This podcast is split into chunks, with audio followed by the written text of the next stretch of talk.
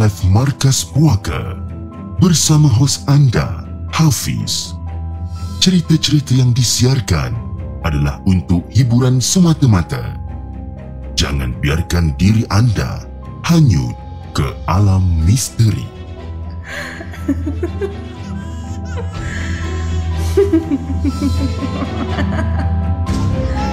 Hello guys, Assalamualaikum. Welcome back to the segment. Nama aku Hafiz dan kepada siapa yang masih belum subscribe, aku harap korang boleh tekan butang subscribe dan kepada siapa yang dah subscribe, thank you so much guys for subscribing. Malam ni, Markas Puaka 8 Disember bertemankan saya sekali lagi. Tapi sebelum tu guys, jom kita layan the intro.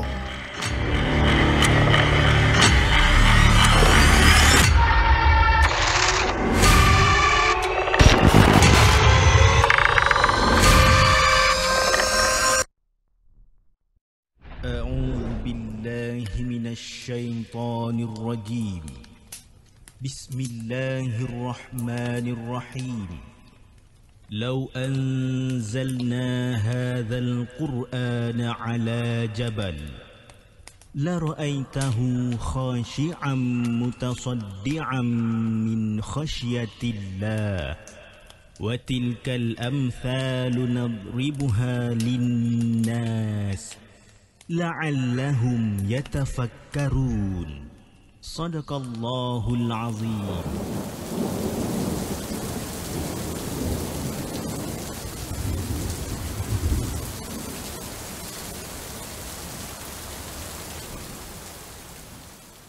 Hello guys, Assalamualaikum. Welcome back to the segment. Apa khabar guys? Saya harap anda semua dalam keadaan sihat dan hari ini 8 hari bulan 12 bertemankan saya sekali lagi dalam satu lagi rancangan Markas Puaka di mana kita akan berkongsikan tentang kisah-kisah seram yang kita dapat melalui email dan juga yang mana kita petik daripada blog-blog tempatan. Jadi, sebelum kita mulakan rancangan pada malam ini, saya ingin mengucapkan ribuan terima kasih kepada semua yang telah hadir pada malam ini di kedua-dua platform yang kita ada.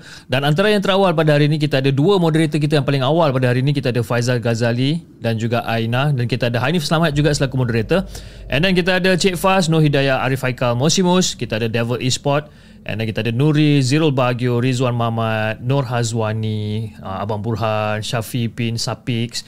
And then di uh, saluran TikTok kita ada Momento, kita ada Reka Dave, kita ada Nur Atika Abdul kita ada Apple Apple Basi, uh, Reka Dave uh, Melissa dan kita ada siapa lagi guys tu? Ramai lah kita ada guys tu. Kita ada siapa nama ni?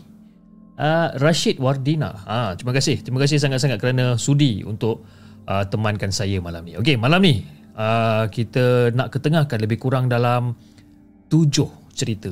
Ha kau. Khamis malam Jumaat tujuh cerita kita bawa. Okey, tak mau masa jom kita dengarkan cerita kita yang pertama yang dihantarkan oleh Mat. Jom kita dengarkan.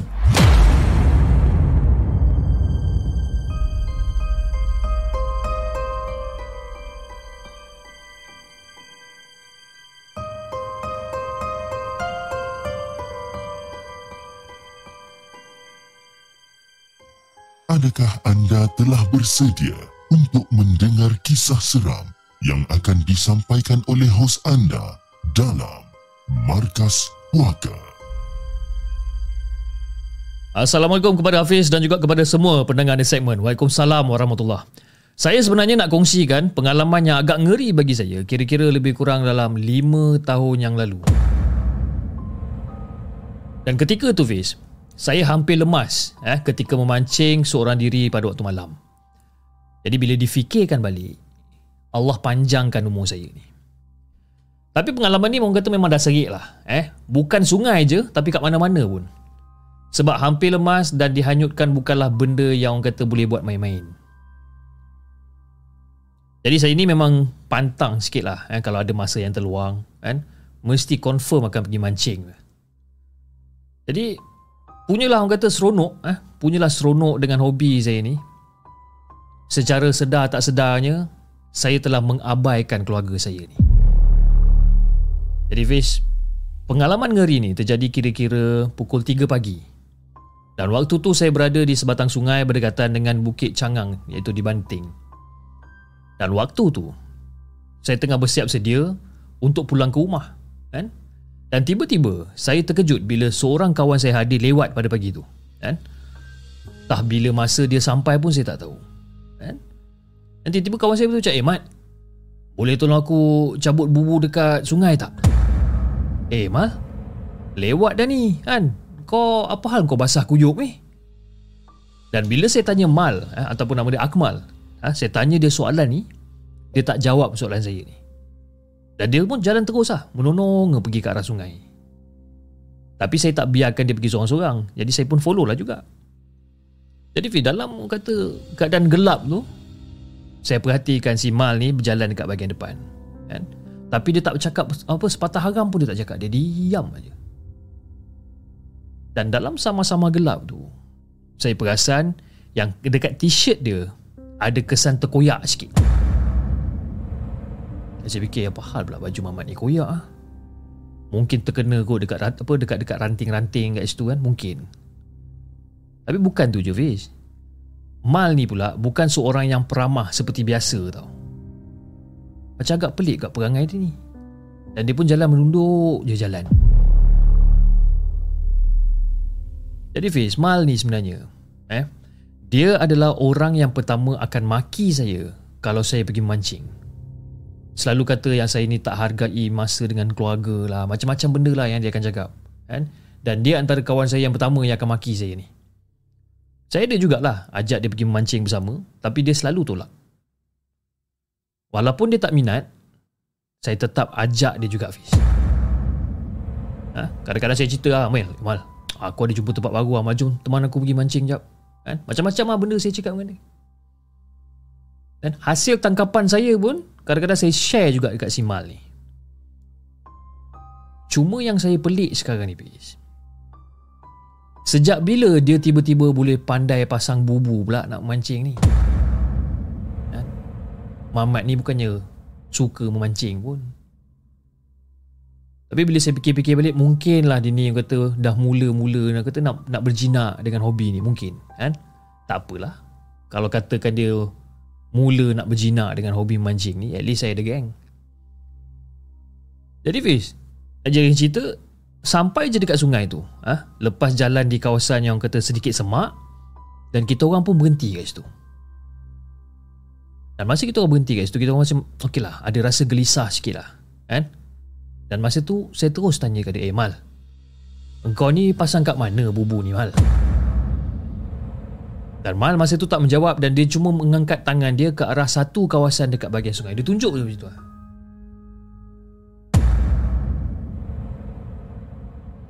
Jadi okeylah, saya pun masuklah ke dalam sungai tu pelan-pelan dan pergilah ke kawasan yang ditunjukkan oleh Mal ni. Saya pun masuk dekat bahagian tu Saya duduk cuba kibas-kibas tangan dalam air kan Cuba untuk cari bubu si Akmal ni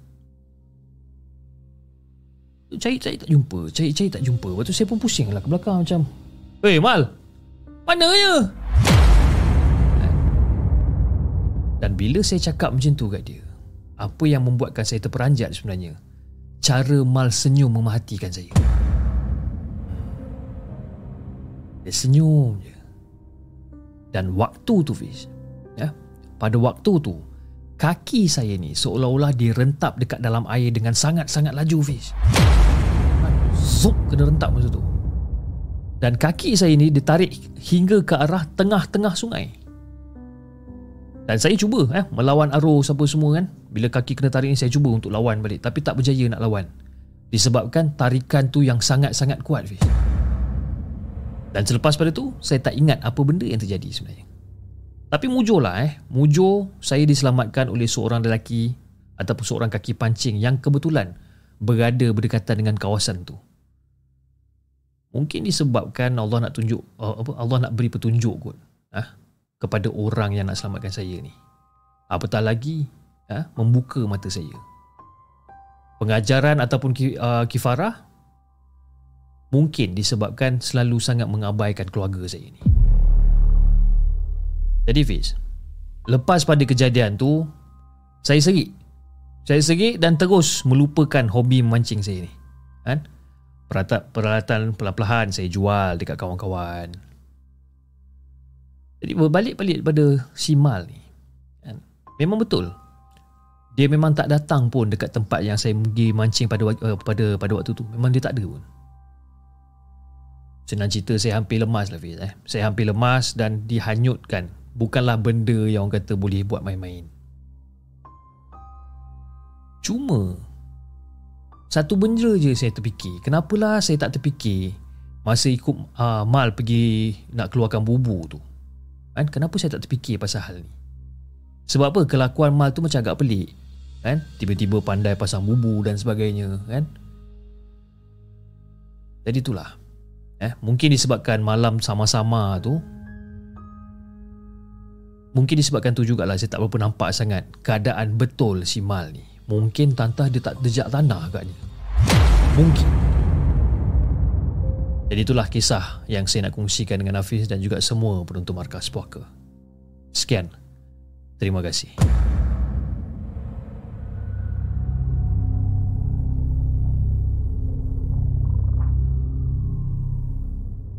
Jangan ke mana-mana.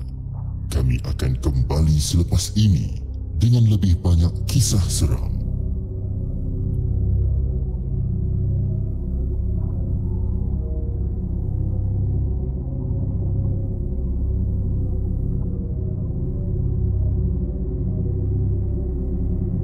Okey guys, itu dia kisah yang dikongsikan oleh Mat dengan kisah dia berjudul Gadai Nyawa ataupun Gadai Hobi. Kalau anda berada dekat tempat Mat ni, apa benda yang anda buat? Anda gadaikan nyawa ataupun gadaikan hobi anda? Dah tentu-tentulah kita gadaikan hobi betul tak? Tapi itulah eh, ini antara orang kata hobi yang bagi saya agak pelik kan sebabkan yalah memancing ni saya tak tahu macam mana anda boleh ada kesabaran untuk memancing ni kan saya memang takkan ada kesabaran yang macam tu lah kan dan bila saya tengok balik kawan-kawan saya yang kaki mancing ni memang betul lah macam apa yang dicakapkan oleh Mat ni ha, jenis yang uh, pergi tempat baru kan sanggup bergedah sana gedah sini semata-mata nak pergi mancing ha, itu macam uh, kan macam agak pelik jugalah okay? jadi kepada siapa yang kaki-kaki mancing ni ah hati-hati kan. Saya tahu Mosimus kan Mosimus dia dia dah ada hobi baru sekarang memancing, ada mancing anak dia dengan wife dia kan. Macam-macam tempat lah saya tengok dia pergi kan. Tapi dia cakap I try to kata apa? Uh, appreciate hobi tu tapi tak tahulah just it doesn't work lah. kan. Okay alright jom kita dengarkan kisah kita yang kedua. Kisah yang kedua yang dihantarkan oleh Faris. Jom kita dengarkan.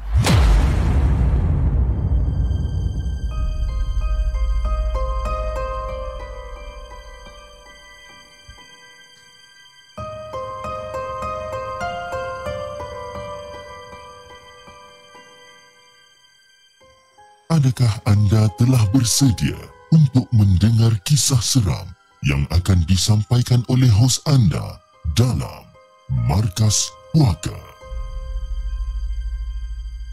Assalamualaikum Hafiz dan juga kepada semua pendengar Markas Puaka. Waalaikumsalam warahmatullahi Nama saya Faris dan berasal daripada Perlis.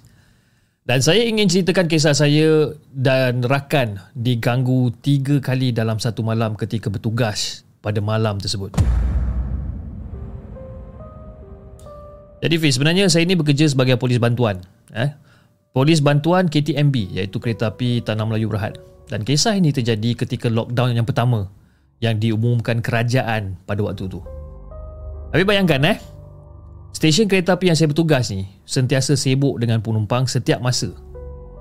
Sebab stesen kereta api yang saya bertugas ni adalah stesen kereta api antarabangsa daripada selatan ke utara dan daripada utara ke Thailand. Jadi Fiz Secara tiba-tiba Stesen yang sentiasa penuh dengan penumpang ni ha? Secara tiba-tiba sunyi sepi pada hari tu Masa tu Ada hanya polis bantuan yang bertugas dan juga jabatan lain Semua tak bekerja dan ada yang bekerja daripada rumah eh? Polis bantuan je yang ada kat situ ha? Budak-budak lain daripada departmen lain semua tak ada Jadi kejadian yang pertama ni malam tu saya dengan seorang lagi rakan saya ni sedang menjalankan tugas rondaan di tingkat atas bangunan stesen tu. Semasa meronda-ronda tu lah eh? Masa masa meronda-ronda tu tiba-tiba saya dengan rakan saya ni terdengar bunyi tapak kaki orang daripada belakang kita orang ni. Kan jalan. Tok tok tok tok. Cik siapa pula yang follow ni kan? Jadi saya dengan rakan saya ni pun tolehlah ke belakang dan bila kita orang toleh ke belakang Tak ada apa-apa pun dekat belakang kan? Jadi macam hmm, Tak ada apa-apa pun Jadi kita orang pun teruslah berjalan ha? Berjalan ronda sampailah ke hujung bangunan Jadi Fiz Masa kita orang patah balik ni Tengah jalan, jalan-jalan kita orang terdengar ada macam ada bunyi benda jatuh dekat belakang kita orang ni. Kedebuk. Dan automatik lah masa tu eh. Secara automatik saya dengan rakan saya toleh ke belakang. Serentak masa tu. Lagi sekali. Tak ada apa-apa dekat belakang kita orang. Dan kita orang pun terus jalan ke bawah. Eh, iaitu ke pejabat kita orang ni lah. Macam pelik juga kan. Bunyi apa ni? Mula-mula dengar bunyi tapak kaki. Lepas tu dengar bunyi benda jatuh kan. Jadi kejadian yang kedua pula. Ketika berada dekat dalam ofis, eh, rakan saya tu keluar untuk ke tandas. Kan? Eh, uh, aku nak pergi toilet jap boleh tak? Kau jaga sini kejap. Dia cakap kan. Ah, pergi lah. Aku lepak luar lah, aku isap okok jap. Jadi masa dia dah ke tandas, dan saya pun tengah orang kata tengah menghisap rokok dekat platform. Eh, jarak saya dengan rakan saya yang berada dekat tandas tu tak jauh mana pun, Fish. Lebih kurang macam beberapa meter je pun Kan Tapi Bila kawan saya ni keluar daripada tandas Belum sempat dia nak tutup lampu tandas ni. Tiba-tiba kita orang terdengar Ada apa ada ada suara orang menangis kat situ.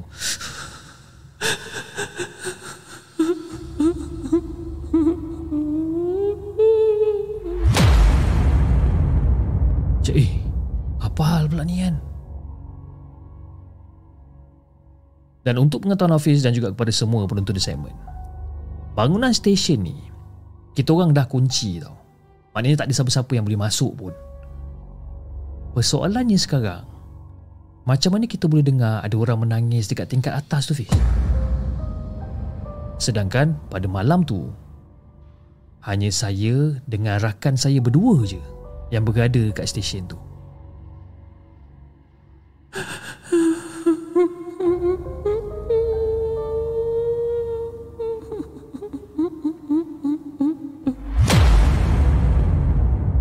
Dengar suara dia ni jelas ni dengar ni. Jadi saya dengan rakan saya kita orang terus balik ke office. Dan kejadian ketiga pula lebih kurang dalam pukul 4 pagi macam tu. Lebih kurang dalam pukul 4 pagi saya dengan rakan saya buat rondaan lagi sekali di sekitar kawasan stesen. Kan? Dan ketika berada di tingkat atas, kan, kita orang jalan-jalan dan bila kita orang duduk dekat tingkat atas, meronda dekat tingkat atas, saya dengan kawan saya ini ternampak kelibat tiga orang kanak-kanak melintas berjalan masa tu. Betul-betul dekat depan kita orang sambil berpimpin tangan. Sambil berpimpin tangan je. Eh, eh bro, nampak bro. Dan kawan saya diam je lah masa tu. Dan lebih kurang dalam beberapa detik lah, beberapa saat je tu, benda tu hilang dekat depan mata kita orang ni. Bila kita orang tengokkan balik, nampak macam tiga beradik. Lelaki semua dia. Umur lebih kurang dalam 4-5 tahun lebih kurang. Tiga-tiga ni. Dan yang besar tu Mungkinlah dalam 6-7 tahun agaknya. Kan? Jadi masa tu Saya dengan kawan saya ni Fiz. Tak tunggu lama Fiz. Bila kita orang nampak benda ni dekat depan mata kita orang Kita orang turun balik ke ofis kita orang. Dan masa turun balik dekat ofis kita orang Masa nak masuk dekat pintu ofis tu Terdengar lagi sekali ada orang macam menangis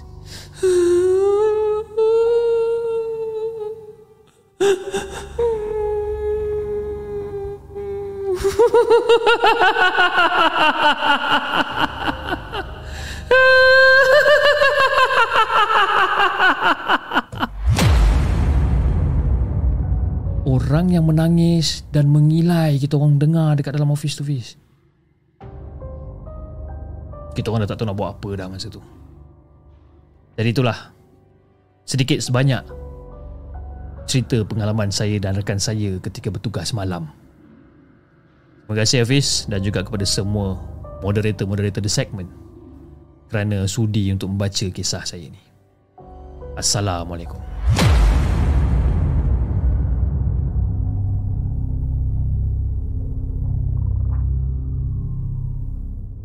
Jangan ke mana-mana.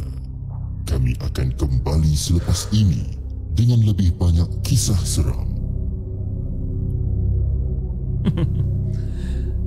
Itu dia kisah yang dikongsikan oleh Faris dengan kisah dia yang berjudul Tiga Gangguan Satu Malam. Okey.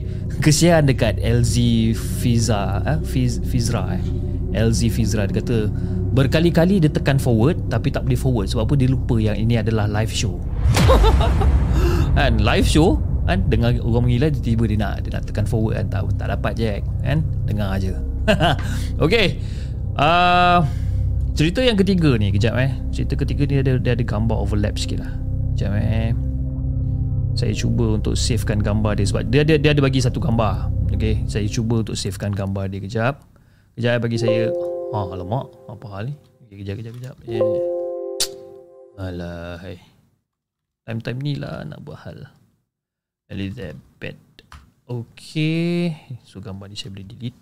Okey. Uh, macam ni saya nak keluarkan gambar dia? Tiba-tiba pula tak reti pula eh. Kejap eh. Okey, ini dia. Uh, kejap-kejap bagi saya setting sikit. Uh, sebentar ya. Sebentar. Okay. Okay, alright dah. Okay, jom kita bacakan kisah kita yang ketiga yang basically di, dikongsikan oleh kita punya para moderator kita. Dia telah kompilkan satu cerita dengan tak naklah bagi nama tajuk kan. Jom kita dengarkan cerita daripada moderator pula.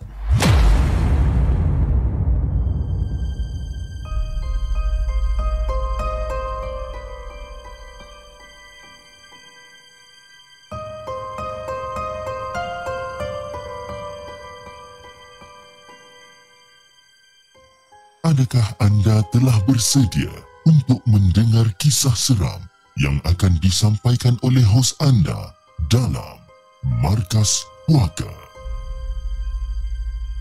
Assalamualaikum kepada kau, Cip. Oh, kerek betul moderator ni eh. Assalamualaikum kepada kau, Cip. Waalaikumsalam. Eh? Okey, lepas aku kompilkan daripada beberapa source dan sebuah novel, jom kita terbang ke benua Eropah untuk mengenali dan dengar kisah tentang seorang janda kaya lagi bergaya.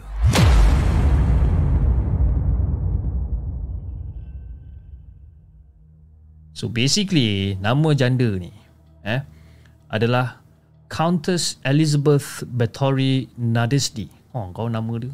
Terbelit lidah. Kita panggil dia Elizabeth je lah eh. Iaitu seorang wanita kelahiran Hungary yang lahir dalam golongan bangsawan di Slovakia. Okay.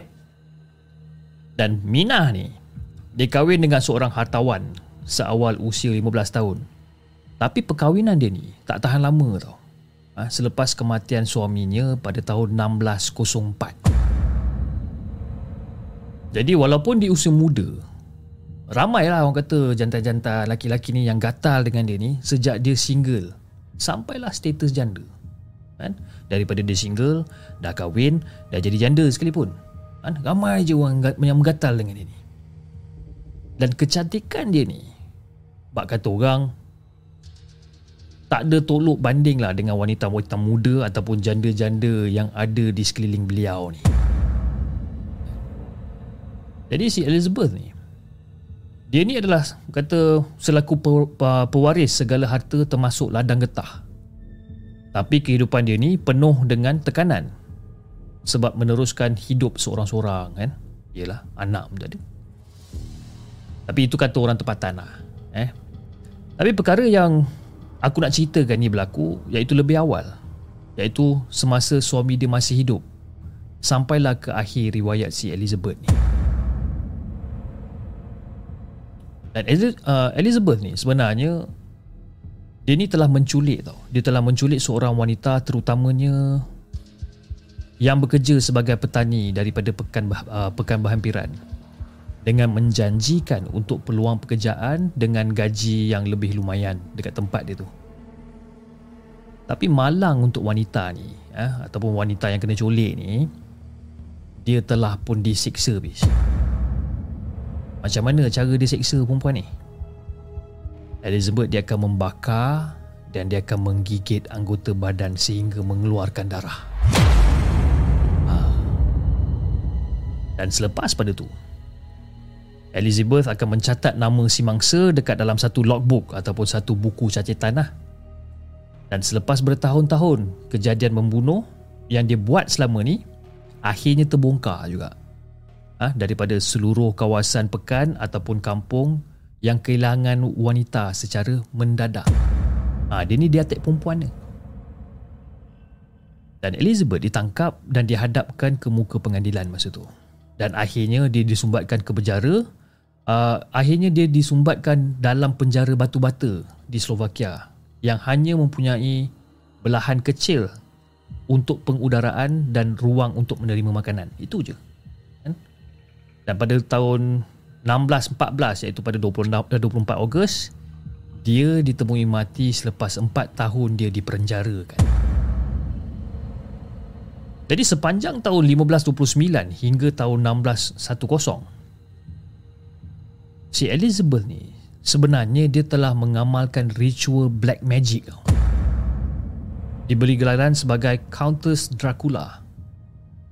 Bukan sebab saja kata dia ni suka minum darah gadis muda tapi dia siap boleh buat mandi lagi dengan darah mangsa yang dibunuh untuk mengekalkan kecantikan wajah dia. Jadi selepas dia ditangkap, apa yang penduduk tempatan lebih terkejut adalah pengakuan Elizabeth selepas tu. Dan antara pengakuan yang dibuat oleh si Elizabeth ni. Dia kata yang pertama dia cakap ada mangsa yang dicurahkan madu dan dibiarkan serangga untuk memamah jasad yang tak penyawa tu. Ha. Maknanya dia lepas dia dah, dia dah bunuh perempuan tu dia curah madu kat atas tu Dia biarkan Dan dia biarlah semut ke apa ke Yang datang untuk makan benda tu. Itu yang pertama. Yang kedua pula Mangsa dipaksa untuk bogel dan berendam dalam ais yang sangat-sangat sejuk. Sebelum dia tikam dan dia mengeluarkan jantung mangsa on the spot bitch. On the spot. Itu yang kedua. Dan yang ketiga mangsa disiksa yang mana jarum ditusuk ke dalam jari jemari dalam hidung dekat atas dada ataupun payudara dekat bibir. Bukan tu je Fiz malah bahagian sulit wanita pun dia potong sampai tak ada rupa bentuk dan macam-macam lagi Jadi masing-masing lah bila dia buat pengakuan yang macam ni eh. Banyak orang cakap yang dia ni bukan kerja seorang-seorang lah. Mesti ada pembantunya dua tiga orang. Kan? Sebenarnya betul bis. Dia ada pembantu. Tiga perempuan dan satu orang lelaki yang berjaya ditangkap. Dan mengaku dengan apa yang telah dilakukan oleh tuan mereka ni. Siapa tuan dua ni? Si Elizabeth ni lah. Jadi, mereka dihukum bunuh. Tapi, ada satu lagi pengamat ilmu hitam ataupun black magic witch yang selama ni menjadi dalang dalam cerita ni. Sebenarnya dialah yang membawa si Elizabeth ni ke dalam dunia gelap sehingga si Elizabeth dan juga pembantu-pembantu dia ni turut serta dalam upacara ritual membunuh tu. Senang cerita, lepas dah gantoi, witch tu terus dibunuh on the spot juga. Orang-orang zaman tu memang jenis yang tak bagi peluang langsung. Dan sewaktu Elizabeth dan kroni ditangkap, antara bukti yang diorang jumpa adalah ah, tap mandi, okay, bathtub yang penuh dengan darah dekat dalam dia. Dan peralatan ritual yang telah yang, yang merujuk kepada dewa ataupun tuhan pagan. Dan bukti yang paling terang-terangan adalah dia punya logbook yang tertulisnya nama-nama wanita yang dibunuh tu. Kan?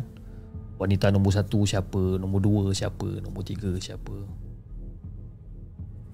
Dan nama-nama orang yang duduk dekat dalam logbook ni sama dengan jumlah wanita yang hilang sepanjang tempoh 81 tahun tu. Lama kan? Kau orang rasa berapa orang? Agak-agak lah. Apa yang direkodkan dekat dalam logbook tu ada lebih dari 600 orang mangsa jumlah dia. 600 orang, banyak tu. Jadi Fir, ringkasan penceritaan ni. Ha, kisah ni telah difilmkan tapi tak tahulah. Ha, sama ada orang gunakan penceritaan sebenar ataupun adaptasi saja tak berapa sure. Tapi Elizabeth pernah tercatat rapi dekat dalam buku Guinness uh, Guinness Book of Records sebagai pembunuh bersiri paling prolific pada era zaman tu. Jadi sebenarnya kalau korang rasa nak tahu dengan lebih detail, boleh cari buku yang bertajuk Tragica Historica hasil penulisan Lazio Turozzi iaitu kisah seram ataupun kisah tentang Elizabeth ni. Jadi itulah Hafiz, kisah seram, kisah crime dan juga kisah pelik tentang janda yang dahagakan kecantikan untuk korang malam ni. Dah lapis. Aku malas nak bebel lagi. Kita jumpa on the next coming episode. Assalamualaikum.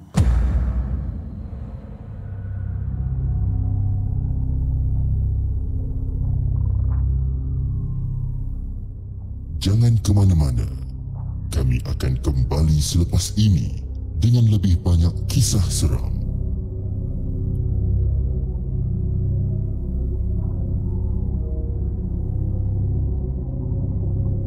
Itu dia guys Kisah yang dikongsikan oleh kita punya moderator. Moderator mana saya tak tahu Sebab dia tulis muat je. Sebab saya ada banyak moderator. Saya ada Kak Ena Anif Kita ada Faizal Kita ada Tangan Gaib Kita ada Lil Devil 872 Kita ada Kak Fa Kita ada Boy Tapi selalu kalau cerita-cerita macam ni Mungkin Boy lah kot Kan?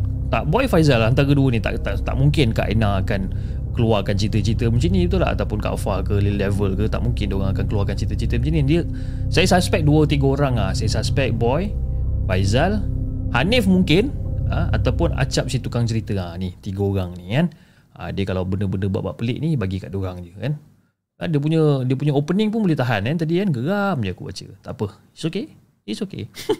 Okay jom kita Allah Kisah yang keempat ni boleh tahan juga panjang ni. Uh, Kisah yang keempat yang dikongsikan Ataupun yang ditulis Oleh Wak Noir uh, Wak Anwar. Eh, Wak Anwar. Jom kita dengarkan kisah daripada Wak Anwar.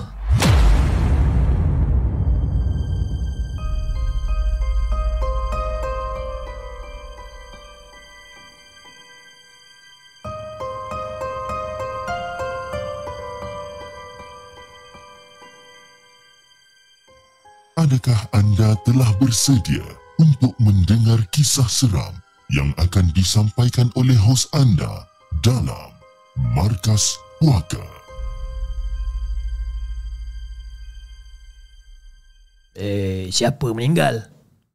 Malam-malam mengusung jenazah dekat Jalan Batu 13 ni. Jadi bermulalah satu soalan. Ha? Maka dengan ini dipaparkan kisahnya untuk dikongsi bersama Wak Anwar ni. Rombongan lima orang, pemancing yang diketuai oleh seorang anak muda yang baru pulang daripada Australia, iaitu memegang ijazah kazanah laut dalam yang bernama Syafiq Roslan bercadang untuk turun memancing bersama rakan lama dia. Jadi Fiz, tempat pilihan kali ini bukan dekat tepi laut tapi sebuah kolam lama yang telah ditinggalkan di pedalaman kawasan orang asli di Sungai Tahan. Dan kolam ini bagaikan tasik kecil tapi dalam tasik ni dan dihuni spesies ikan tongsan dan juga toman yang bersaiz besar.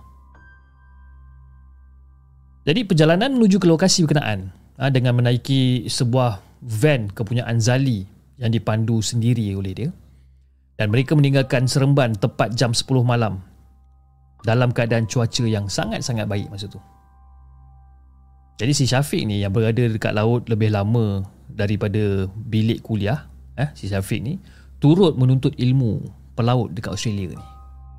Jadi justru minat dia terhadap memancing ni sama ada di laut ataupun di tasik tak terkecuali. Si Syafiq ni memang suka sangat memancing. Dan dia orang lalu dekat Batu 13. Jadi nak bagikan gambaran tentang laluan dekat Batu 13 ni, jalan dia kecil je dan perjalanan terpaksa diperlahankan kerana rombongan mengusung jenazah memenuhi separuh jalan tanpa sebarang lampu menyuluh jalan. Namun yang aneh dia, ha? langkah diorang ni yang mengusung jenazah ni, langkah diorang ni pantas, laju, seolah-olah macam berlari. Jadi ketika singgah dekat sebuah pekan kecil ni, Dia orang berhenti rehat minum dekat satu warung. Ah, ha? Satu warung seorang tua berkopiah putih. Jadi apabila ditanya mengenai jenazah yang diusung pada waktu malam Batu 13 ni, orang tua berkenaan bagaikan tahu apa benda yang dah jadi sebenarnya. Sebenarnya dekat kawasan ni kawasan perkampungan orang bunian.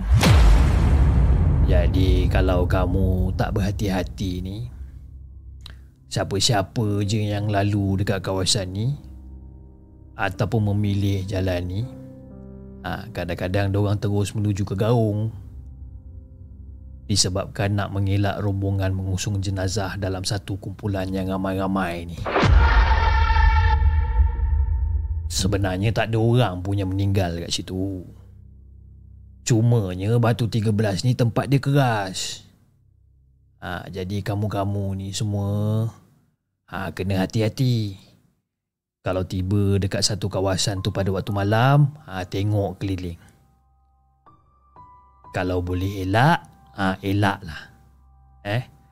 Elak jalan tu selepas pada pukul 12 tengah malam. Jadi orang tua ni pun mengingatkan lah ha, Kumpulan yang nak pergi mancing ni Dia ingatkan pesanan ni. Dan menurut pada cerita dia lagi Yang turut sama dalam rombongan berkenaan Terpaksa berdepan dengan pelbagai halangan Sebelum tiba dekat lokasi lewat tengah malam. Sebenarnya kalau kamu nak pergi ke sana nak mancing Ada halangan yang kedua. Halangan yang pertama tu lah yang kamu nampak tu. Ha, Halangan yang kedua ni. Halangan yang kedua ni ular besar. Ha, kamu akan nampak ular besar yang merintangi jalan. Sebelum kamu sampai dekat kawasan pedalaman orang asli dekat Sungai Tahan tu ah. Jadi bila dengar macam ni bis, Diorang macam agak pelik jugalah. Dan perjalanan dia orang ni ter, terhalang hampir satu jam tu dah orang kata cukup menjejaskan semangat dia orang dan juga harapan anak muda yang baru balik daripada Australia ni si Syafiq ni untuk pergi memancing. Jadi bila dia orang lalu, memang betul cakap pakcik tu. Kan? Dia orang ada halangan yang kedua ni, iaitu yang ular besar ni.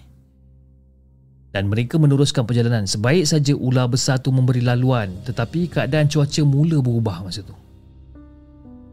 Langit yang sebelum tu penuh dengan bintang-bintang bertukar menjadi gelap pekat. Dan sesekali kilat sabung menyambung dekat dada langit masa tu. Tapi Fiz kali ni perjalanan tu diteruskan lah. Diteruskan dengan hati-hati. Tapi dengan tak semena-menanya Fiz eh. Perjalanan diorang ni terhalang lagi sekali apabila sebatang pokok besar tumbang melintang dekat jalan dan serta merta hujan turun lebat macamkan ribut orang kata. Tapi si Syafiq ni dia tak panik lah. Ha, dia tak panik tapi dia terus berdoa dengan suara yang sangat-sangat tegang. Dan dia angkat tangan dia, Ya Allah, kami berlindung denganmu daripada sebarang keburukan, Ya Allah. Ha? Engkau tunjukkanlah jalan yang benar jika ada makhlukmu berniat jahat terhadap kami, Ya Allah. Sesungguhnya kuasamu lebih daripada segala-galanya. Amin, amin, amin, amin. Si Syafiq tu doa macam tu lah. Dan sejurus selepas habis je baca doa, dia orang dah tak nampak pokok yang melintang dekat jalan tu. Tiba-tiba dia orang tak nampak benda tu. Dan dia orang pun teruskan lagi perjalanan.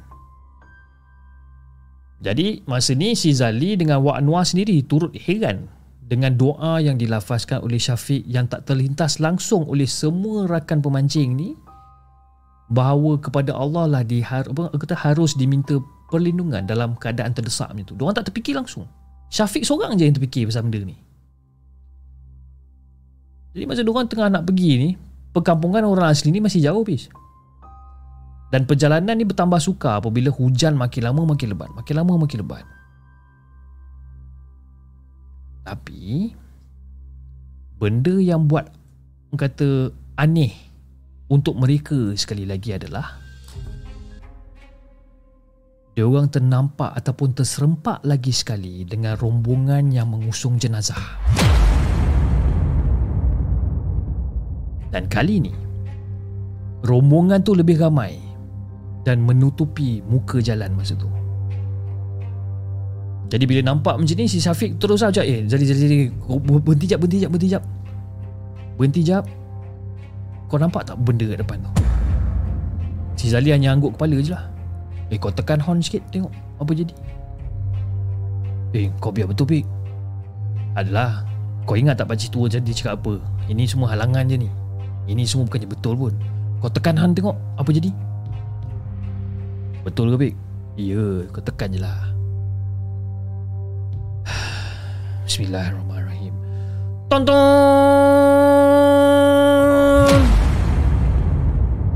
Dia tekan horn. Dan secara serta-merta rombongan jenazah tadi tu hilang secara tiba-tiba. Dan sekali lagi, diorang teruskan perjalanan dan diorang berehat sebaik tiba dekat perkampungan orang asli dan terus bermalam dekat situ. Jadi pada esokan harinya tu, dia orang ni dah orang kata dah tak nak teruskan hasrat untuk ke Tasik tapi sebaliknya berpatah balik ke Seremban setelah petanda buruk dapat dirasakan menghalang setiap kali meneruskan hasrat ke Tasik ataupun kolam lama dekat ujung kampung tu. Jadi sebenarnya si Syafiq ni dalam erti kata lain dapat menyelamatkan perjalanan mereka ketika terdesak. Dan itulah kan sebenarnya bila kita terdesak ataupun bila kita ada dalam orang kata dalam satu kesusahan ataupun ditimpa musibah ni dah tentunya kepada Allah je lah tempat kita berserah diri sebenarnya jadi itulah kisah yang aku nak kongsikan dengan Hafiz dan juga semua penonton The Segment Assalamualaikum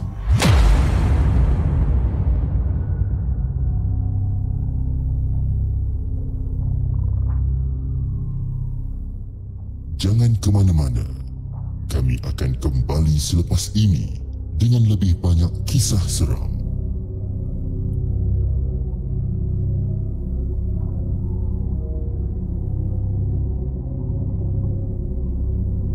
Okey dah guys, itu dia kisah yang dikongsikan oleh Wak Anwar dengan kisah dia yang berjudul Usung Jenazah Waktu Malam.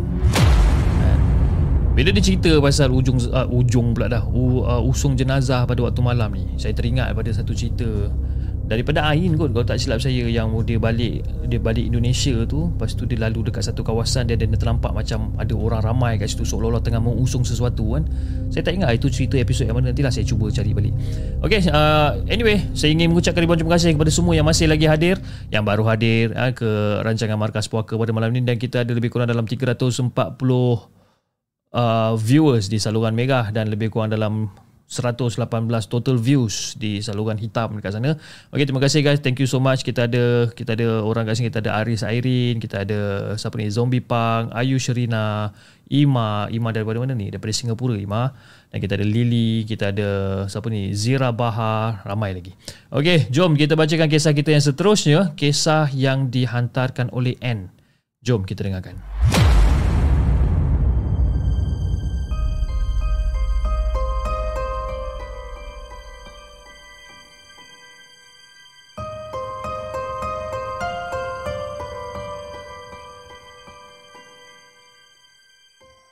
Adakah anda telah bersedia untuk mendengar kisah seram yang akan disampaikan oleh hos anda dalam Markas Puaka?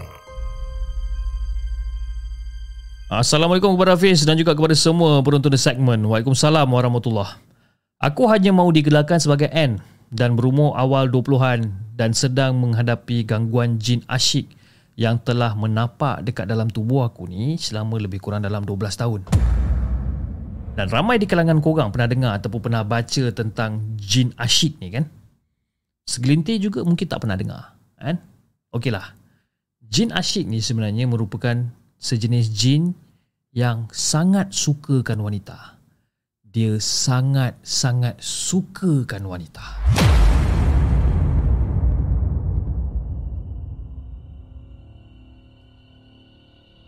Jadi Fiz, bermula sebulan sebelum puasa tahun 2016 eh aku ikut arwah ayah pergi berubat dengan seorang ustaz ni Dan first time aku dirukyah masa tu. Ha, di azan dan sebagainya. Dan jin daripada dalam aku, uh, dalam badan aku ni take over diri aku. Dan dia menjerit-jerit. Dia menjerit-jerit, menangis, meraung tak nak keluar daripada badan aku ni. Dan masa tu rasa pedih, sakit, panas. Ha? Seolah-olah macam dibakar dengan ayat Quran tau. Dan dua orang ustaz dan juga dua orang pembantu cuba sedaya upaya untuk rukyahkan aku ni. Lebih kurang dalam sejam jugalah aku menjerit ni. Menjerit, menangis. Sampaikan semua pesakit tengok aku masa tu. Sebenarnya aku completely sedar. Aku tahu aku sedar masa tu. Cumanya pada waktu tu, jin tu yang kontrol diri aku. Aku sedar kakak, Kak Long ah, dengan mak ayah aku semua berada dekat depan aku. Ah, semua memerhatikan aku. Dan aku nampak kakak dengan Kak Long aku menangis teresak-esak kesian tengokkan adik dia macam ni. Dan gangguan yang aku alami ni memang dia kata macam dah lama tau. Sangat lama. Since daripada aku balik lagi. Kan? Iaitu dah jam lima. Dan gangguan aku tu antaranya adalah yang pertama, aku akan nampak lembaga hitam ataupun senang cerita Pontianak. Aku akan nampak benda ni. Ha? Rambut mengurai dengan baju yang koyak rebak warna putih buruk. Dan dia akan selalu berdiri dekat kaki aku masa tidur. Dan pernah juga lembaga hitam bertinggi dekat hujung katil. Even aku tidur buka lampu terang satu bilik sekali pun, aku akan nampak benda tu bertinggi kat situ. Yang kedua Tidur di tindih ha, Ini biasalah kan? Tapi bila tidur di tindih ni Aku akan dengar ada satu suara Ataupun bunyi nafas makhluk tu Betul-betul dekat sebelah telinga aku.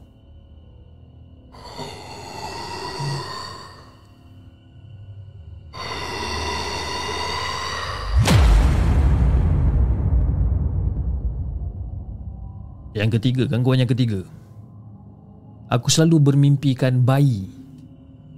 Menyusu baby Dukung baby. Mayat baby sama ada mayat repot Ataupun tubuh badan baby yang sangat pelik rupa dia. Dan aku juga pernah mimpi baby. Tapi Keadaan baby tu Kepala dia besar Tapi kemik. Dan mata dia pula kecil. Ha, Kepala besar Kemik Mata kecil tapi Fiz Bau dia busuk macam bau bangkai. Gangguan yang keempat. Aku mimpi bersalin Fiz. Dan rasa sakit bersalin tu seolah-olah macam real sangat. Dan lima enam kali aku mimpi benda ni. Dan orang kata Aku ni seolah-olah macam melahirkan anak jin asyik ni Gangguan aku yang kelima. Aku mimpi dirogol. Oleh orang yang dikenali ataupun yang tak pernah jumpa langsung. Ataupun yang aku tak pernah langsung nampak orang kata rupa dia. Maknanya dalam keadaan kabur-kabur sama-sama. Jadi bila bangun, ha, bila tersedar daripada tidur, aku akan rasa bahagian sulit ni macam agak sakit. Badan aku jadi lemah dan aku akan ada kesan lebam-lebam dekat badan aku. Eh.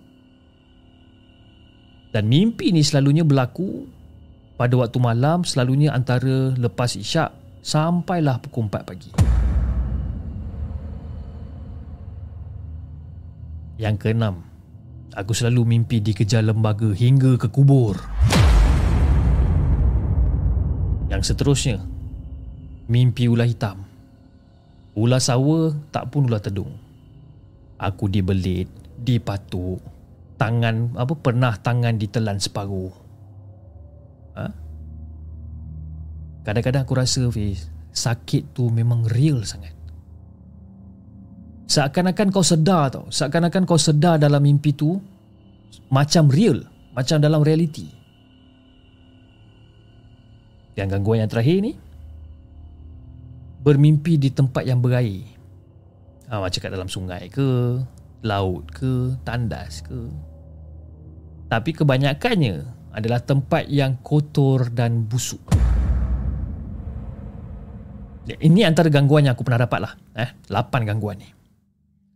Jadi Fiz, berbalik pada cerita jin asyik tadi. Okay? Jadi lepas dia berubat dengan ustaz ni, lebih kurang dalam seminggu lepas tu aku akan kena gangguan yang makin teruk. Walaupun hijab aku ni ditutup, dalam mimpi hijab aku ni terbuka dengan seluas-luasnya Fiz. Ustaz aku ni pun cakap eh, yang hidup dalam mimpi sendiri ni macam realiti. Kan? sakit dalam mimpi sampailah aku bangun pagi esok sakit tu kekal ada sepanjang hari kadang-kadang sampai berhari-hari pun ada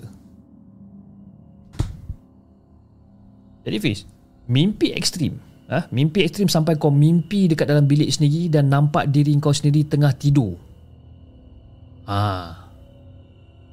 itu pelik kau tengah tidur kau mimpi yang kau nampak diri kau tengah tidur Bezanya adalah dekat sekeliling kau tu ada ular dan tikus yang bermata merah masa tu. Gigi taring yang panjang. Ada berada dekat sekeliling dan dalam selimut. Dan diorang ni seolah-olah cuba menggigit ke arah muka kau ni. Kau duduk menjerit sampai kau terjaga. Ha? Sampai kau terjaga Kau dah dalam keadaan duduk atas tilam Dan kau tengok Dalam keadaan sama macam dalam mimpi tu tadi Bunyi tikus Bau hamis ular Melekat Akan melekat dekat hidung kau ni Fiz Yang aku pelik ni Fiz eh Makin aku cuba nak buang gangguan jin ni ah, Aku jaga solat Aku baca manzil ah, Makin kuat aku diganggu sebenarnya. Dengar bunyi kerusi ah ha? kerusi ditarik-tarik perabot lah perabot ditarik-tarik. Bunyi guli dengan benda yang berguling dekat atas bumbung rumah cakar kat siling. Ada sesuatu baring dekat sebelah ada yang pijak tilam. Ha, benda tu benda-benda biasa je sebenarnya satu je matlamat benda ni. Dia nak diri aku ni lemah dan takut pada dia. Jadi Fiz sebenarnya eh Bila jadi benda-benda macam ni Satu benda je lah yang kau kena ingat. Kena kuat semangat.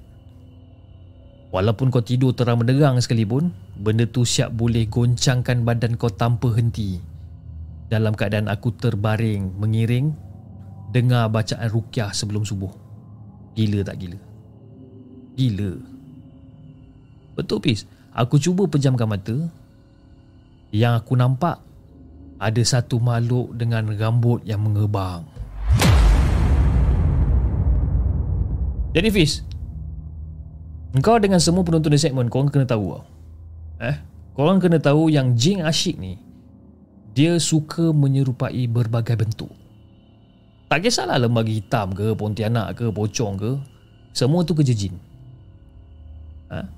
Pernah menyerupai kera dalam separuh sedar pun dah ha, datang gigit kepala aku dengan mata yang merah, taring yang tajam, memanjat dekat dinding ha, sebelum kera tu datang terkam dekat aku. Sakit dia Fish. Memang teruk daripada yang biasa. Kusut.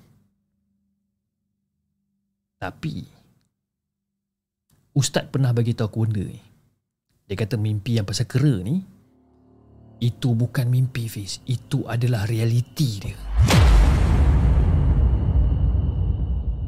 Sebenarnya Fiz kan Aku nak tekankan dekat sini ha?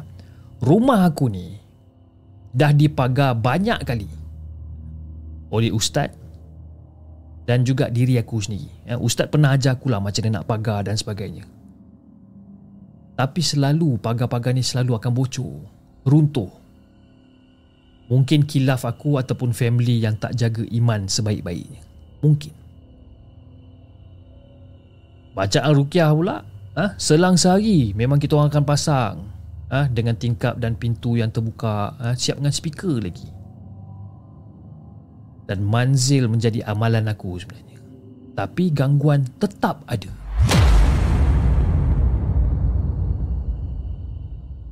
Dan secara jujurnya Fiz Aku masih lagi berubat sampai sekarang. Dan aku harap tak ada siapalah yang kecam aku ke apa ke kan? Ini ada orang kata Confession ni Sekadar pengajaran Dan juga iktibar untuk kita semua. Termasuklah diri aku ni. Jadi itulah Kisah yang aku nak kongsikan dengan Gofis Dan juga semua Penonton markas puaka. Assalamualaikum.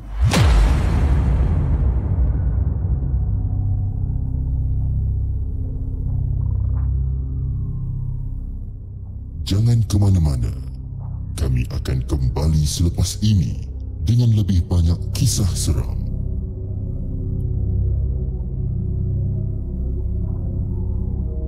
Okey guys, itu dia kisah yang dikongsikan oleh N dengan kisah dia yang berjudul 12 tahun Jin Asyik dalam badan lain macam eh tapi saya bila saya baca balik gangguan yang dia kena tu ada lebih kurang dalam 8 gangguan yang kena nampak lembaga hitam lah. Tidur kena tindih mimpi baby. Ha? mimpi bersalin mimpi kena rogol mimpi itu mimpi ni kan. Tapi macam macam mimpi baby ni apa orang kata macam saka eh. Saya pun tak tahulah. Wallahu alam. Okey, sebelum kita bacakan kisah kita yang seterusnya, kisah yang keenam, kita uh, bagi saya peluang untuk kita take a break for 2 minutes. Dah saya nak basah-basah kata kak Dulu nak nak vape dulu. Vape eh Tak dia cakap. Nanti kena ban Okay. Jom. Uh, Eh apa pula? Jom. Jom kita dengarkan. Eh apa pula dengarkan? Jom kita take a break for 2 minutes Dan kita akan kembali Selepas ni. Jangan ke mana-mana guys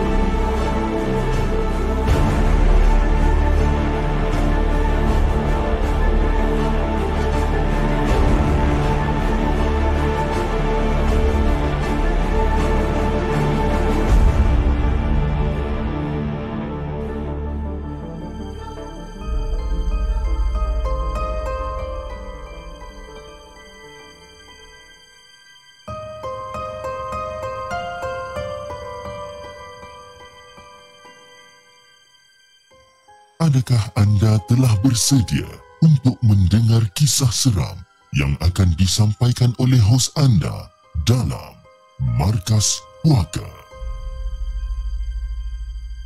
Assalamualaikum kepada Hafiz dan juga kepada semua penonton Markas Puaka. Waalaikumsalam warahmatullahi Okey, nama saya Iskandar dan saya adalah seorang guru di sebuah sekolah rendah.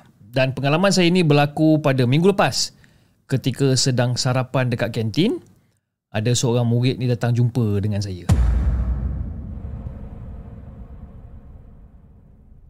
Jadi masa budak ni datang, budak ni datang macam cikgu, cikgu, cikgu. Dekat dekat dekat dekat kelas ada kawan saya kena rasuk ah cikgu dia cakap. Jadi kebetulan pada hari tu ustaz yang mahir dalam urusan rawatan macam ni ni, ah rawatan-rawatan orang kena rasuk dan sebagainya ni, Ustaz tu MC. Jadi masa tu ialah kita dekat kantin masa tu kan. Cepat-cepat habiskan makanan dan teruslah pergi ke kelas tersebut untuk tengok apa benda yang jadi sebenarnya. Jadi untuk sepanjang penceritaan ni saya rahsiakan semua nama dan juga seluruh entiti anak-anak murid saya yang terlibat atas alasan keselamatan dan juga saya nak menjaga aib apa aib diorang semua ni. Jadi nak jadikan cerita saya pun segeralah Segera bila dah sampai kat kelas tu Saya segera menghampiri murid tersebut Dan murid tu budak perempuan. Dan bila tengok keadaan budak perempuan ni Keadaan dia ni macam lemah longlai tu. Lembik badan dia ni. Tapi dalam masa yang sama dia pun menangis juga.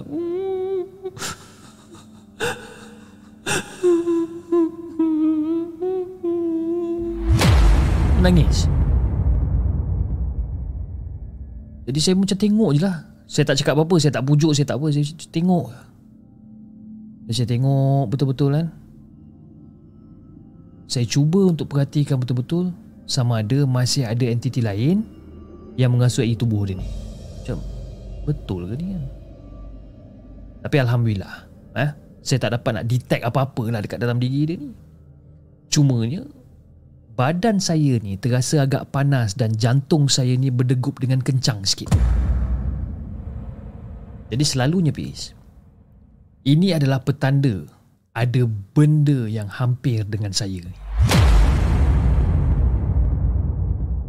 Jadi disebabkan saya ni dah yakin yang tak ada entiti lain dekat dalam badan murid perempuan ni. Saya pun teruslah soal diri ni. Eh, kamu ni kenapa ni? Ha? Kamu ni menangis-menangis ni ada nampak benda-benda pelik ke?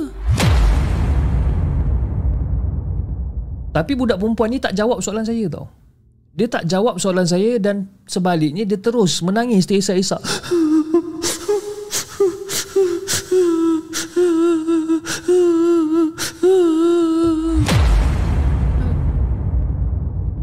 Dan mata budak ni merah habis. Disebabkan lama sangat menangis. Jadi masa tu okey lah Bila saya nampak dalam keadaan dia macam ni Saya bacakan selawat syifa masa tu ha? Dan niatkan supaya hati murid tersebut tenang kan? Dan dalam masa yang sama juga Saya bacakan surah Araf ayat 27 ha? Surah Al-Araf ayat 27 yang, di, yang diijazahkan oleh guru saya dulu Dan niatkan supaya hijab mata tu tertutup Daripada melihat benda-benda gaib ni dan saya pun sebenarnya turut memagar tubuh budak tu ha? dan niatkan keluasan jarak supaya benda-benda gaib ni tak dapat nak mendekati budak tu. Dan Alhamdulillah lebih kurang dalam 5 minit 10 minit lepas pada tu budak tu berjaya ditenangkan. Dia pun dah berhenti menangis. Jadi saya pun tanya balik kat dia Saya soal balik lagi sekali Soalan yang sama macam tadi Kamu ni kenapa ni ha? Menangis macam ni. Ada nampak benda-benda pelik ke?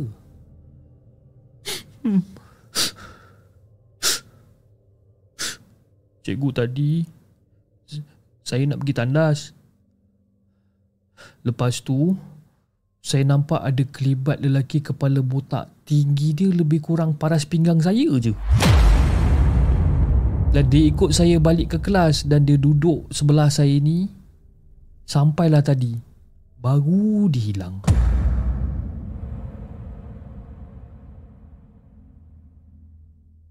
Macam mana pula budak botak tu boleh hilang pula? Kalau dia dah duduk sebelah kamu. Dia cakap dia tak boleh ada dekat sini. Dia kata sebab panas. Tapi bila lepas cikgu dah tak ada, Nanti dia akan cari saya balik Jadi bila budak perempuan ni cakap macam ni Memang betul lah apa benda yang saya rasa sebentar tadi kan?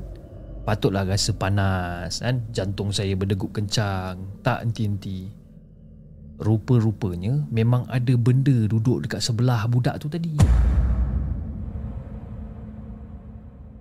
Jadi bila saya dengar benda ni Saya pun terus ah, saya pun seterusnya membacakan ayat-ayat rukyah yang dia ijazahkan kepada saya dan saya niatkan sebagai ikhtiar bagi menguatkan tubuh anak murid saya ni. Bukan tu je bis. Saya juga sekali lagi membaca ayat menutup hijab mata dia dan turut memagarkan mata dia daripada melihat benda-benda gaib.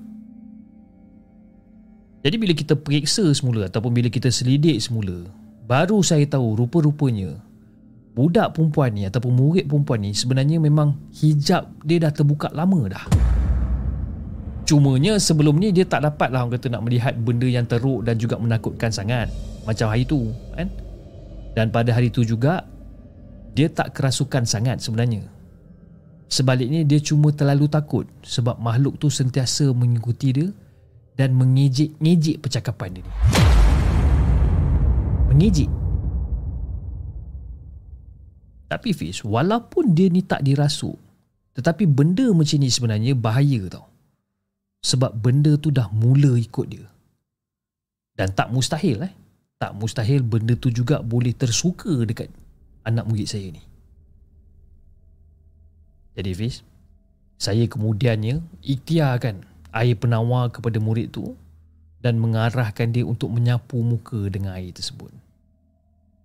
Dan Alhamdulillah lepas tu dia elok lah. Dia elok, keadaan dia elok, tenang sampailah waktu balik. Tapi sebenarnya eh, bahaya buat seseorang yang hijab matanya terbuka kerana jika sekali makhluk tu dah mula mengikuti dia, tak mustahil makhluk yang sama akan datang lagi sekali untuk berjumpa dengan dia. Jadi Fiz, pesanan ha, buat kita semua terutamanya ibu bapa semua, sekiranya anak-anak kita ha, bagi tahu yang dia ada kawan yang pelik dekat sekolah, yang yang terdampak benda yang pelik ah jangan kita ambil mudah. Kita tak tahu eh kita tak tahu. Mungkin mereka boleh terjadi uh, mungkin mereka boleh jadi terbuka hijab dan m- mungkin mereka boleh melihat benda-benda yang macam ni.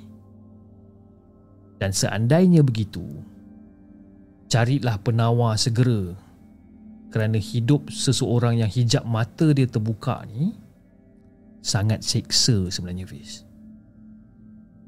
Itulah kisah yang saya nak kongsi dengan Hafiz dan juga semua para penonton The Segment Markas Puaka. Assalamualaikum.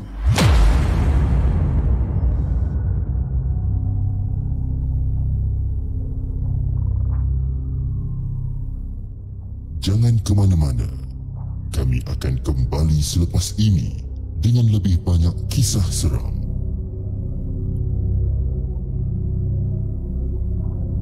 Itu dia guys kisah yang dikongsikan oleh Iskandar dengan kisah dia yang berjudul ada dekat dalam, ada dekat luar. Ha, kan? Lain macam. Terima kasih kepada Cikgu Iskandar di atas satu perkongsian yang sangat menarik bagi saya. Ha, sebab yalah, dia berkisahkan tentang pelajar sekolah yang bukan dirasuk, cumanya dia boleh nampak benda-benda yang tak sepatutnya dia nampak lah Okay Anyway uh, Saya ingin mengucapkan ribuan, terima kasih Kepada semua yang dah hadir pada malam ni Terutamanya daripada penonton-penonton Singapura Yang kita ada Kita ada uh, Kak, uh, Kak Umi Suhud Ada kat sini And then kita ada moderator-moderator Daripada Malam Seram kita ada Jack 76 kat sini dia kata apa khabar cik? Alhamdulillah khabar khabar sihat. Eh khabar sihat. Sihat alhamdulillah. Okey khabar baik. And dan kita ada kita ada Nur Aiza dekat sini. Kita ada Rab Al Montoya kita ada Paul Peot. Paul Peot ke Paul Peot? Mana satu? Kan dan kita ada Nizam Wahab. Terima kasih sangat-sangat guys kerana sudi untuk hadir di uh, rancangan Markas Puaka. Saya rasa Abang Casey dia cuti kot. Cuti pergi Bangkok saya rasa. Tak silap lah. Kalau tak silap dia dengan uh, Fiza O ada urusan dekat sana dan orang buat konten dekat situ juga eh. Uh, kita ada Aziz di Closet, kita ada Muhammad Amar, kita ada Arif Ikram kan. Uh, Chip, nanti sebut nama saya lagi kan. Muhammad Amar, kita ada Muhammad Amar dan kita ada Muhammad Amar lagi kan dan semuanya Muhammad Amar yang jadinya. Okey, sebelum kita bacakan kisah kita yang terakhir pada malam ini, saya ingin mengucapkan ribuan terima kasih kepada semua yang telah menyumbang melalui super sticker melalui super chat, melalui TikTok gift dan antaranya ah daripada uh, Ima uh, daripada Singapura. Uh, terima kasih Ima di atas sumbangan super stiker anda. Daripada Kak Umi Suhud, uh, terima kasih Kak Umi di atas sumbangan besar uh, daripada anda uh, melalui sumbangan melalui super stiker dan kita ada daripada Adam Anwar. Terima kasih Adam Anwar uh, di atas sumbangan anda melalui super stiker dan Ima, welcome to Hantu Jepun. Terima kasih Ima kerana uh, sudi untuk menjadi the paid membership of Hantu Jepun eh. Um, siapa lagi? Ah kita ada daripada Dodak TikTok kan Dodak TikTok eh, kita ada uh, sumbangan daripada Kak Mas daripada Rashid Wardina Melissa daripada Chong daripada Lola daripada Waki daripada Bang Gyu Choi. Ha, Bang Gyu Choi.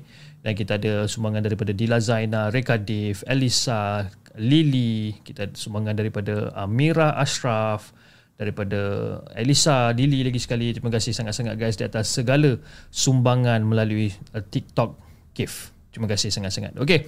Um, sebelum uh, saya teruskan dengan kisah kita. Alhamdulillah malam ni kita cecah 400 views pada malam ni. Alhamdulillah terima kasih syukur rahmat. Terima kasih guys. Thank you so much kan kepada anda yang uh, kata hadir pada malam ni kita ada 400 uh, 403 views di uh, di saluran uh, Merah pada malam ini. Dan kalau katalah anda belum subscribe channel The Segment tekan butang subscribe tu percuma je geng. Tak perlu bayar, tak perlu bayar apa-apa. Tekan je. Tekan subscribe saya dah cukup happy dah. Okey. Jadi sebelum saya bacakan kisah kita yang terakhir pada malam ini, Uh, saya nak, nak ingatkan anda besok eh besok 9 hari bulan Disember pada pukul 10.30 malam kisah seram subscriber bahagian yang kedua dengan Abang Zul ataupun Encik Zul Ihsan. Okey?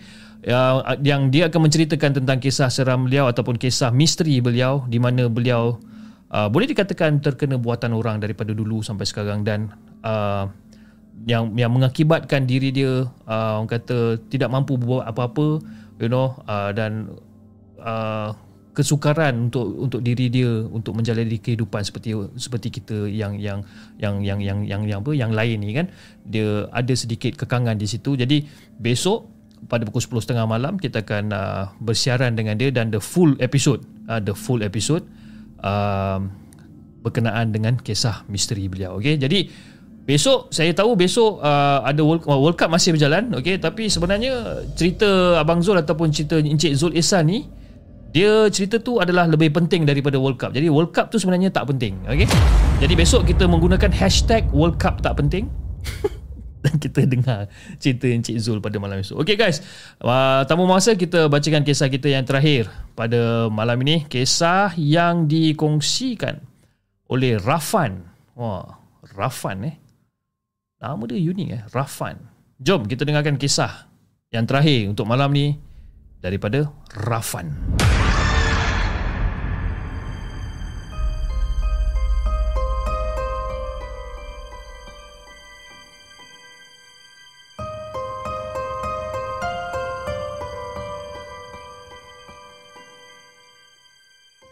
Adakah anda telah bersedia untuk mendengar kisah seram yang akan disampaikan oleh hos anda dalam Markas Puaka?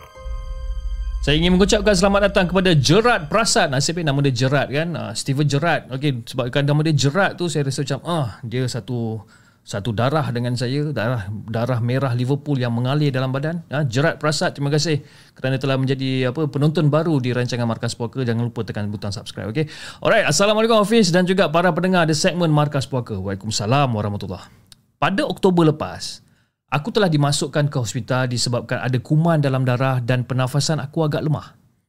Tapi orang kata tak adalah serius sangat. Benda tu macam okey-okey je.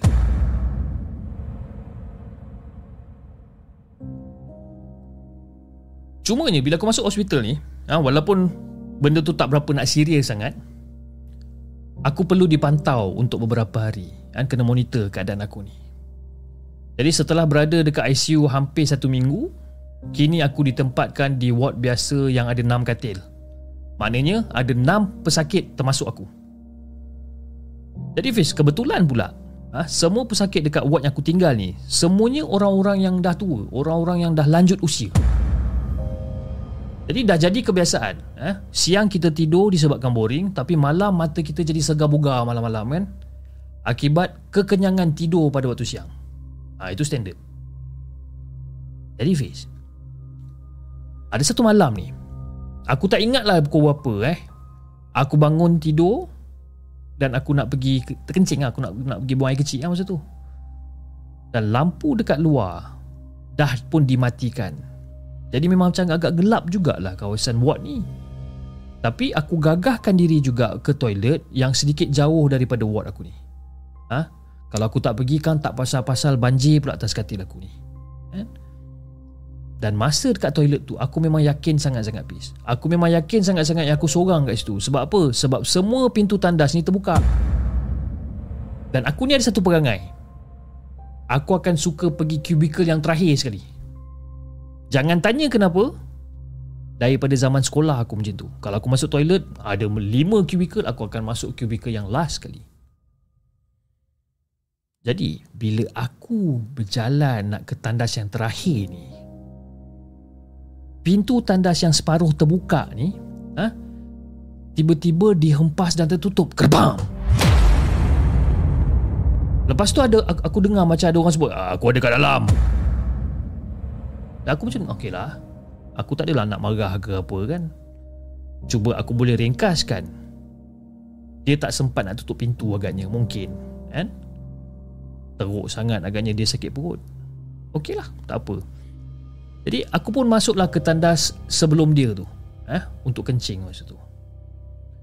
Jadi selesai je settle aku pun keluarlah pergi tempat basuh tangan kan.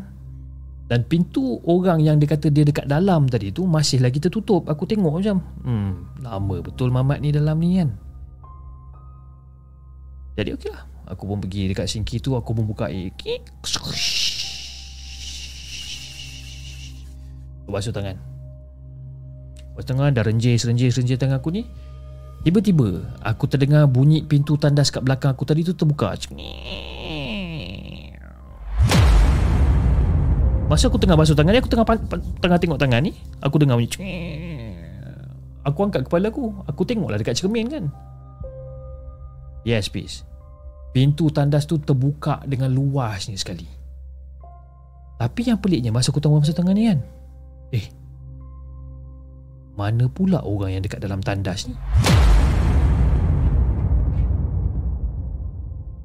Jadi masa tu Fiz Aku dah gabra dah. Terus aku cepat-cepat belah pergi ke ward aku. Jadi masa aku dah sampai dekat ward aku ni Aku terus batik ah uh, Bating pula dah. Aku terus baring dekat katil aku Yang lokasi dia Tengah-tengah antara tiga katil sebelah kiri dan masa tu aku dah Mula lah baring kan Tangan dekat atas dahi aku ni macam tu kan. Ha, Motak aku mula lah running masa tu. Datangnya sedikit rasa takut dan seram Tak pasal-pasal malam tu. Makin susah aku nak tidur. Mata aku asyik terbuka je duk fikirkan Apa benda yang aku nampak ni tadi. Kan? Sekejap aku baring ke kiri Sejak aku baring ke kanan Aku cakap, eh, stres betul lah. Dan tiba-tiba datangnya ada suara dekat sebelah uh, sebelah katil kiri aku ni. Uh, kamu ni kenapa? Tak boleh nak tidur ke? Haa lah uncle. Badan saya macam rasa panas sikit lah uncle. Uh, uncle tak tidur lagi ke? Oh, tadi pergi tandas. Ini uncle baru keluar. Terus terlintas kat fikiran aku. Eh, bila masa pula uncle pergi tandas? Setahu saya Saya seorang je yang pergi tandas Dekat ward ni tadi. Oh Akulah yang dekat dalam tu tadi. Kamu tak perasan ke?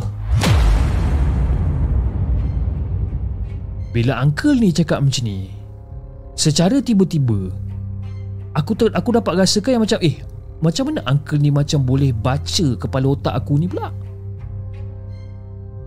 Jadi aku pun okey lah Toleh dekat arah uncle ni Aku pun nak borak-borak lah dengan uncle ni. Sebab so, masa aku tengah Duduk pusing kiri kanan tu Uncle tu tengah bercakap belakang aku tau. Ha, tengah cakap Oh kenapa tak, kamu tak tidur lagi? Ha, Tak boleh tidur dan sebagainya. Dia tengah bercakap belakang aku ni. Jadi bila dia cakap uh, Akulah yang dekat dalam tu tadi Kamu tak perasan ke? Lepas aku cakap ha? Jadi aku, aku pusingkan badan aku. Kira nak menghadap si uncle ni lah. Tapi masa aku pusingkan badan aku Vish Uncle yang tengah berborak dengan aku ni tengah nyenyak tidur dekat dalam gelap sama-sama tu. Dalam pada sama-sama tu Fiz, baru aku perasan ada sekujur tubuh tengah mencangkung sebelah kantil uncle tu Fiz. Aku tak nampak rupa bentuk dia macam mana. Cuma sesekali aku terdengar benda tu gelak je.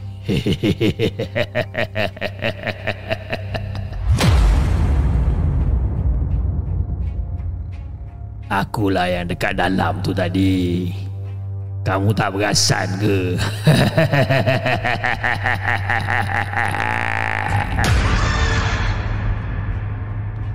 Sambil-sambil benda tu cakap, sambil-sambil itulah benda tu tergelak juga. Yang aku pingsan terus malam tu. Esok tu aku bangun pagi dengan harapan doktor bagilah aku discharge cepat sikit. Tak tahan aku macam ni. Baru first time masuk hospital Kena pula gangguan Ha? Korang rasa aku tak cuak? Gila tak cuak? Sebab sebelum aku pengsan tu Benda tu cakap lagi sekali dengan aku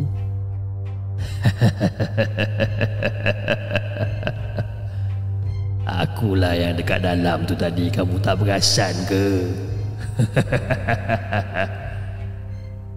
Tadi aku dekat dalam. Sekarang ni Aku dekat luar.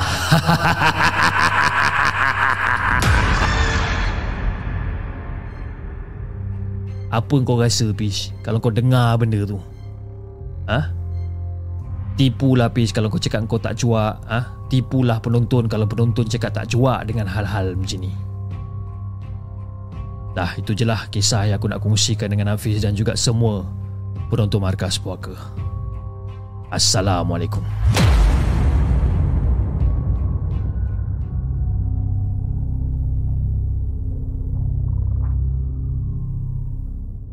Jangan ke mana-mana. Kami akan kembali selepas ini dengan lebih banyak kisah seram.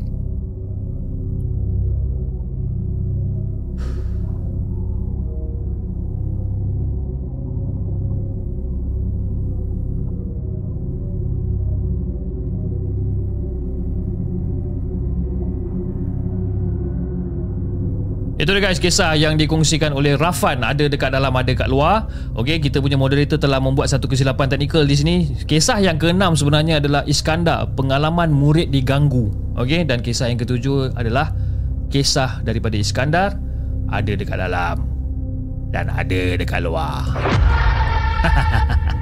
Dan Aziz di closet kan dia, dia sanggup pause eh dia sanggup pause dia biar live tu jalan lepas tu dia play balik lepas tu dia terus forward ha? pandai taktik dia eh saya akan pastikan uh, the next round saya akan buat suara-suara yang macam tu dengan lebih lama lah 30 saat 1 minit. Jadi kalau anda nak pause selama 1 minit tu agak lebam juga kan? Nah, biar padan muka. Nombor 6 nombor 6 Iskandar nombor 6 Rafan. Kau tengok lah dia tulis kat sini nombor 7 uh, Iskandar. Lepas tu nombor nombor nombor nombor nombor 6 Rafan. Mana satu ni? Oh, aduh yai. Ha, inilah dia bila ada moderator gagang uh, dalam masa-masa dia gagang kadang-kadang dia short sikit. Tapi tak apa. Sekadar salah title tak apa. Uh, dia jangan cerita bercampur aduk. Uh, memang terbalik meja ni. Kan? Pening lah tu cik. Pening lah. Dia kena sediakan tujuh cerita kan? Pening. Kan? Ok guys. Saya rasa uh, itu saja untuk malam ini. Uh, jam pun telah menunjukkan pada pukul 11.55 malam. Kan 11.55 malam. Dan insyaAllah kita akan berjumpa lagi pada hari esok eh? Uh, Muhammad Amin Beroslah kata chip yang terbaik lah eh. Alhamdulillah terima kasih kan. Broting channel lagi chip kata. Nur Maida Muhammad Dalib ah gaduh gaduh. Dia dia macam mana eh? saya dengan Faizal ni beradik-beradik lah eh.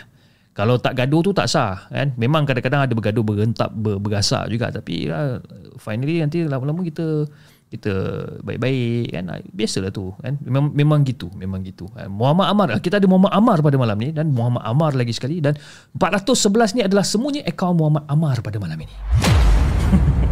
Okay uh, Kita ada Arif Ikram Kita ada Eggblood Kita ada Sulaiman aka Man uh, Kita ada Abang Man kita Okay Lama kita tak nampak dia. Kita ada Fadil Fart Channel Kita ada Nur Aiza Okay Kalau saya nak sebut Nama 400 penonton malam ni Silap-silap sampai pukul 5 pagi pun Belum tentu Boleh habis Kan Aziz di closet hmm.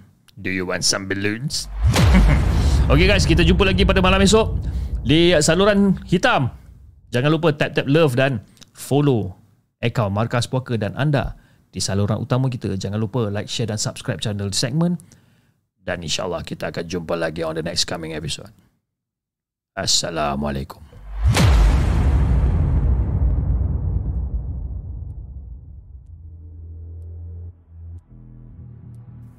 Terima kasih kepada anda kerana sudi bersama kami dalam segmen Markas Puaka, sebuah podcast kisah-kisah seram yang dikongsi dalam channel The Segment. Sehingga kita berjumpa lagi.